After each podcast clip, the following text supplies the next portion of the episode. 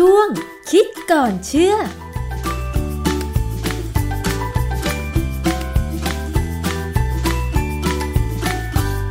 บกันในช่วงคิดก่อนเชื่อกับดรแก้วกังสดานนภัยนักพิษวิทยากับดิฉันชนาทิพไพรพงศ์นะคะ วันนี้เรามาพูดถึงเรื่องของการบำบัดถ้าหากว่าติดเชื้อโควิด -19 นะคะ คุณผู้ฟัง ดูเหมือนว่าจะมีข่าวดีในเรื่องของการวิจัย การหาวิธีบำบัดการติดเชื้อโควิด -19 ค่ะคุณผู้ฟัง หลายคนคงจะตื่นเต้นนะคะ ดิฉันเองก็ตื่นเต้นเหมือนกัน คือเมื่อ 14 กรกฎาคม 2564 ค่ะ มีบทความหนึ่งเกี่ยวกับเรื่องของการหาวิธี ในการที่จะลดการติดเชื้อโควิด -19 นะคะ ซึ่งเป็นข่าวของทีมวิจัยของอเมริกา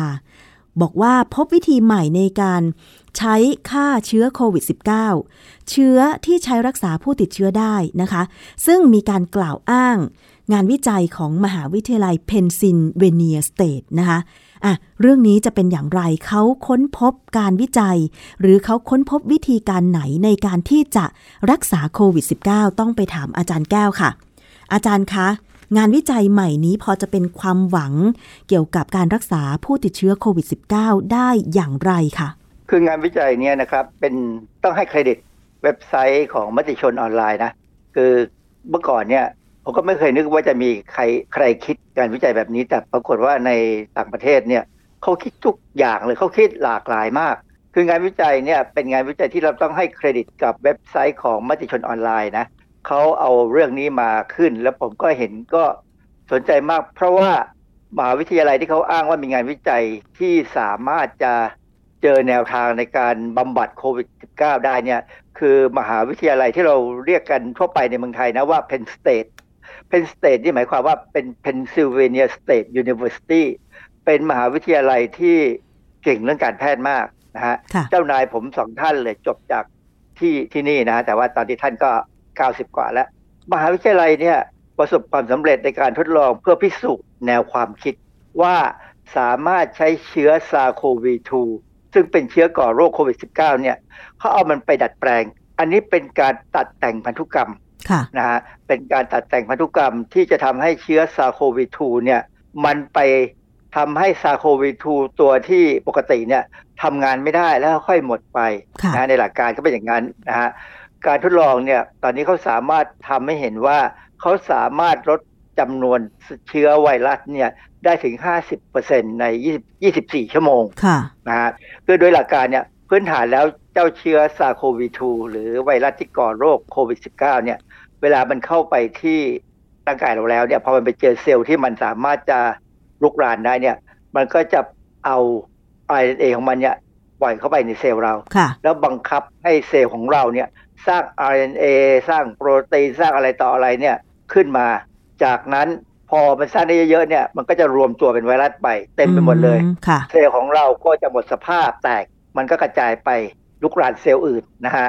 คราวนี้ในบทความที่เขาตีพิมพ์เนี่ยชื่อ a synthetic defective interfering SARS-CoV-2 ชื่อมันง่ายๆเลย เป็นการสร้าง SARS-CoV-2 ตัวเชื้อไวรัสเนี่ย ซึ่งเป็นไวรัสที่ interfering คือไป interfering SARS-CoV-2 ที่เป็นสายพันธุ์ที่ก่อโรคนะฮะ เป็น interfering แล้วก็เป็น defective ด้วยคือ SARS-CoV-2 ที่เขาสร้างขึ้นมาเพื่อให้ไป interfere SARS-CoV ธรรมดาเนี่ยนะ SARS-CoV-2 ทั่วๆไปเนี่ยมัน defective defective ตรงที่ว่ามัน มันไม่สามารถแบ่งตัวเองได้ มันต้องอาศัย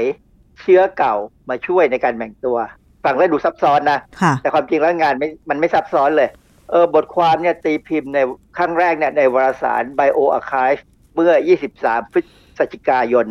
2020 BioArchive เนี่ยเป็นวารสารที่ตีพิมพ์เร็ว ไม่มีการ peer review คือหมายความว่าเขาพอส่งไปแล้วเนี่ยถ้าเขาสนใจเขาตีพิมพ์เลย ไม่มีการ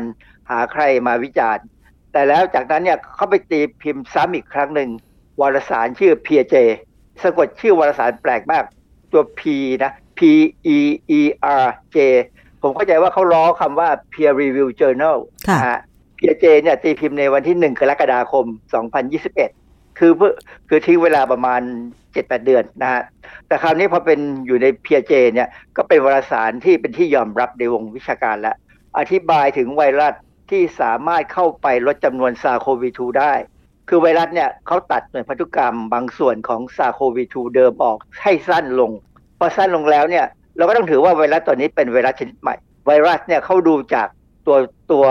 ตัวที่อยู่ข้างในคือ nucleic acid ว่าเหมือนกันหรือไม่เหมือน ถ้าไม่เหมือนต้องเป็นแบบใบแต่นี่เราจะเรียกว่ามันกลายพันธุ์ก็ยังได้นะอันนี้ที่สำคัญคือส่วนที่เขาตัดทิ้งนะ่ะคือยีนที่กำหนดการสร้างโปรตีนสำคัญ ที่ช่วยในการเพิ่มจำนวนไวรัสอืมเช่น มีหลายตัวนะ แต่ค่ะเช่นตัวหนึ่งที่สำคัญมากคือโปรตีนที่ช่วยในการรวมองค์ประกอบจำเป็นทั้งหมดเขาเป็นไวรัสที่เพิ่มขึ้นใหม่อือฮึนึกออกไหมว่าไวรัสเนี่ยมันจะสร้างนู่นสร้างนี่เยอะแยะเหมือนกันค่ะแต่แล้วมันจะต้องมารวมกันค่ะต้องมีเอนไซม์เป็นโปรตีนที่เป็นเอนไซม์ที่ช่วยในการรวมทั้งหมดเข้ามาเป็นไวรัสใหม่ค่ะอันนี้เป็นแนวทางเดียวกับการสร้างวัคซีนแบบไวรัลเวกเตอร์ คืออมหลักการคล้ายๆกันเลยนะค่ะฮะ ในการเพิ่มจำนวนไวรัสที่ตัดสายพันธุกรรมให้สั้นลงเนี่ยไอตัวที่เป็น defective interfering virus เนี่ยหรือเราเรียกไว้ง่ายว่า DI virus เนี่ยนะมันมันเป็นคู่แข่ง เป็นคู่แข่งที่น่ากลัวกับไวรัสเก่า เพราะว่าอะไรคือ RNA ของมันเนี่ยสั้นกว่าเขา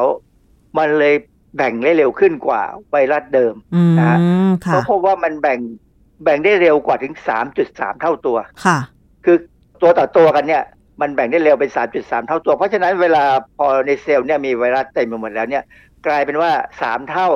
แบ่งเป็น 4 ส่วนเนี่ยมี 3 ส่วนเป็นไวรัสที่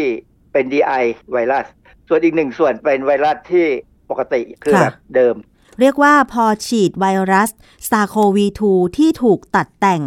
ส่วนที่มันจะไปเอ่อแบ่งเชื้อหรือแบ่งตัวได้แล้วเนี่ยนะคะ เข้าไปในเซลล์ของเรา 3 ส่วน มันจะเหลือซาโควี2ดั้งเดิมอยู่แค่ส่วนเดียว ซึ่งส่วนเดียวเนี้ยมันก็จะแพร่เชื้อ มันก็จะขยายเซลล์ได้น้อยลงใช่ไหมอาจารย์ มันสู้เขาไม่ได้หรอกเพราะว่าไอ้เจ้า DI ไวรัสเนี่ยมันเอาอะไรหลาย ๆ อย่างของไวรัสที่จะก่อเชื้อเนี่ยไปเป็นตัวมันเองอือฮึคือเขาคำนวณนั่นเป็นการคำนวณว่ามันได้ 3.3 เท่าตัว แต่ว่าจริง ๆ แล้วเนี่ยในการทดลองเนี่ยเขาพบว่า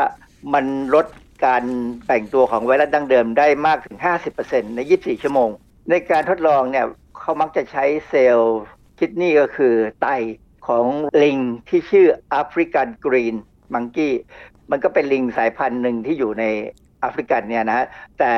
ไตของมันเนี่ยเป็นไตที่พิเศษ เพราะว่าเวลาเอาเซลล์ไตเข้ามาเลี้ยงเนี่ยเราสามารถเอาไวรัสเข้าไปเพิ่มจำนวนได้มากๆ เวลาเขาผลิตวัคซีนหลาย ๆ อย่างเนี่ยก็ใช้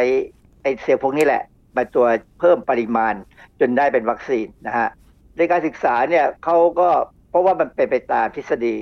แต่ว่าก็ยังไปถึงคนยังไม่ได้นะฮะเพราะว่าอะไรเพราะว่าการที่จะทำให้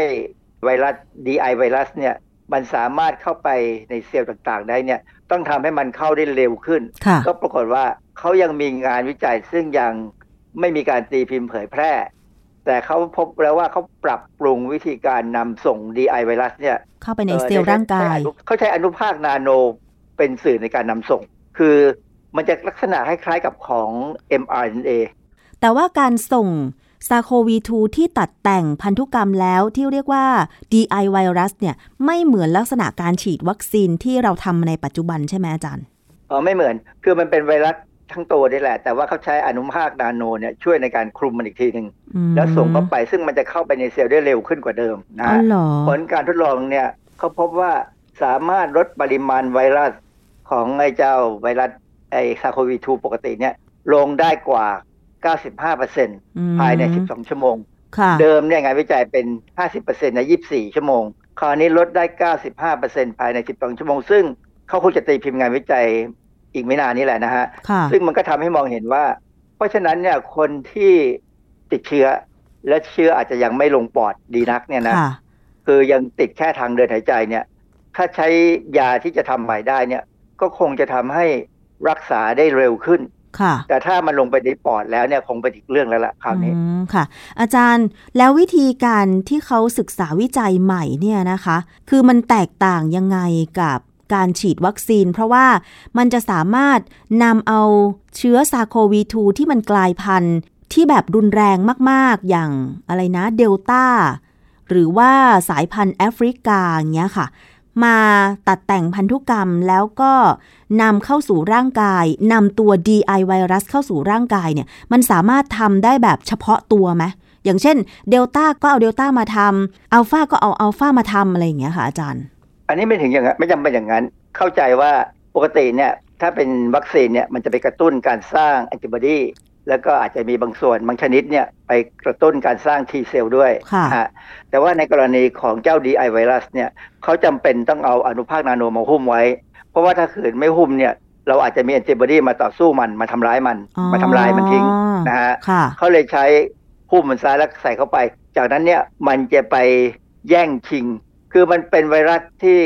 รวมตัวกันเองไม่ได้หรอกถ้ามันต่อให้มันสร้างองค์ประกอบมาแล้วเนี่ยมันก็ไม่สามารถจะรวมตัวเป็นไวรัสได้ แต่มันไปอาศัยเอนไซม์ของไวรัสปกตัวติจริงไวรัสจริงๆเออที่มันอินเฟกอยู่ที่มันติดเชื้ออยู่เนี่ยค่ะมาช่วยในการเพิ่มเพิ่มตัวมันให้เป็นตัวไวรัสที่สมบูรณ์อ่าฮะแต่บังเอิญมันเร็วกว่าไวรัสที่เป็นปกติ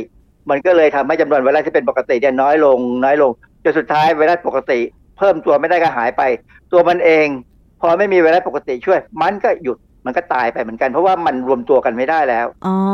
คล้ายๆกับว่าเขาตัดแต่งพันธุกรรมซาโควี2ให้เป็น DI ไวรัสเพื่อไปแทนที่ไวรัสปกติ ให้มันแบ่งตัวน้อยลง แล้วสุดท้ายคือ DI ไวรัสมันก็ฆ่าตัวมันเองหรือสูญสลายหายไปโดยธรรมชาติใช่ไหมอาจารย์ โดยธรรมชาติเลยคล้าย ๆ อย่างนั้น มันก็เหมือนกับมีองค์กรหนึ่งมีคนทำงานอยู่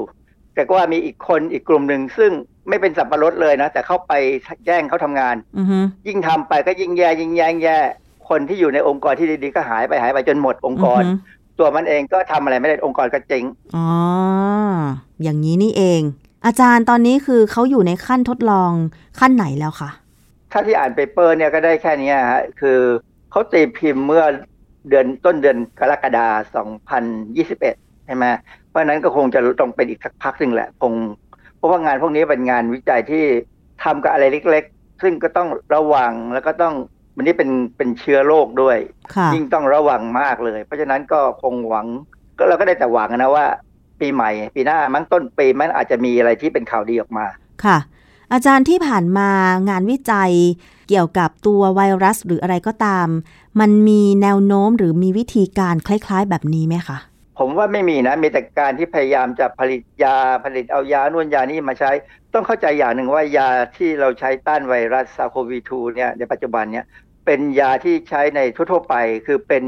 ยาที่ไปยับยั้งเอนไซม์เอ่อ RNA dependent RNA polymerase ซึ่ง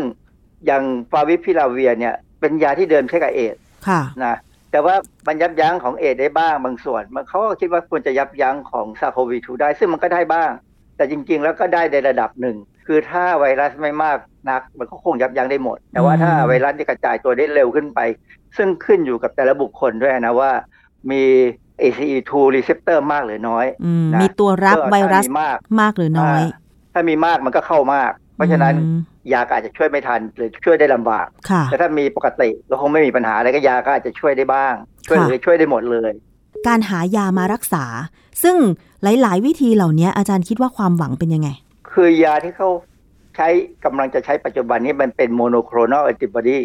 นะซึ่งก็มีหลายบริษัทผลิต เราเคยพูดเรื่องนี้ไปแล้วทีหนึ่งค่ะนะฮะ monoclonal antibody เนี่ยเอ่อใช้รักษาโรคอีโบลาได้ หรือโรค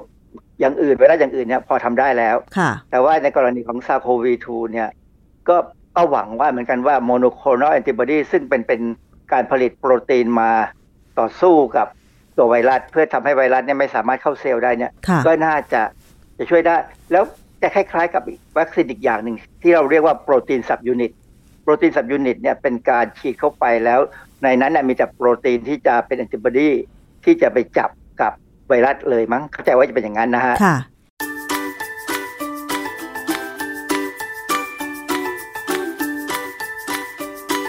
ช่วงคิดก่อนเชื่อ